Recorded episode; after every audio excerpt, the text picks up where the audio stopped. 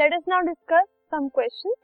The first question is, if 1 mole of carbon atom weighs 12 grams, what is the mass in grams of 1 atom of carbon? ठीक है, आपको given है 1 mole of carbon atom weighs 12 grams. ठीक है, 1 mole carbon atom का weight हमें given है 12 ग्राम, और हमें पता है 1 मोल ऑफ कार्बन एटम, इसका मतलब है इसके अंदर 6.022 मल्टीप्लाई बाय 10 ⁻²³ कार्बन एटम होते हैं. ठीक है, तो 1 मोल में इतने कार्बन एटम्स होते हैं.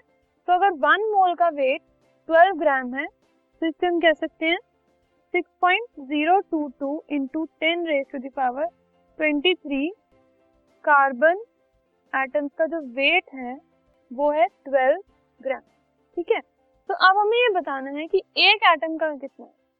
तो एक कार्बन एटम का अगर हम वेट निकालेंगे, 1 carbon atom weight unitary method से 12 / 6.022 इंटू 10⁻²³ ग्राम. इसको अगर हम सॉल्व करें, it comes up to be 1.99 into 10⁻⁻³ gram. तो ये जो वेट है ये एक कार्बन एटम का वेट है. तो 1.99 into 10⁻⁻³ gram is the weight और mass of 1 carbon. Okay, so we have used simple unitary method इस केस में.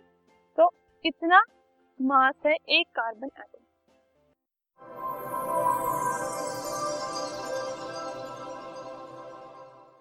This podcast is brought to you by Hub Hopper and Shiksha Abhiyan. अगर आपको ये पॉडकास्ट पसंद आया तो प्लीज़ लाइक, शेयर और सब्सक्राइब करें, और वीडियो क्लासेस के लिए शिक्षा अभियान के YouTube चैनल पर जाएं.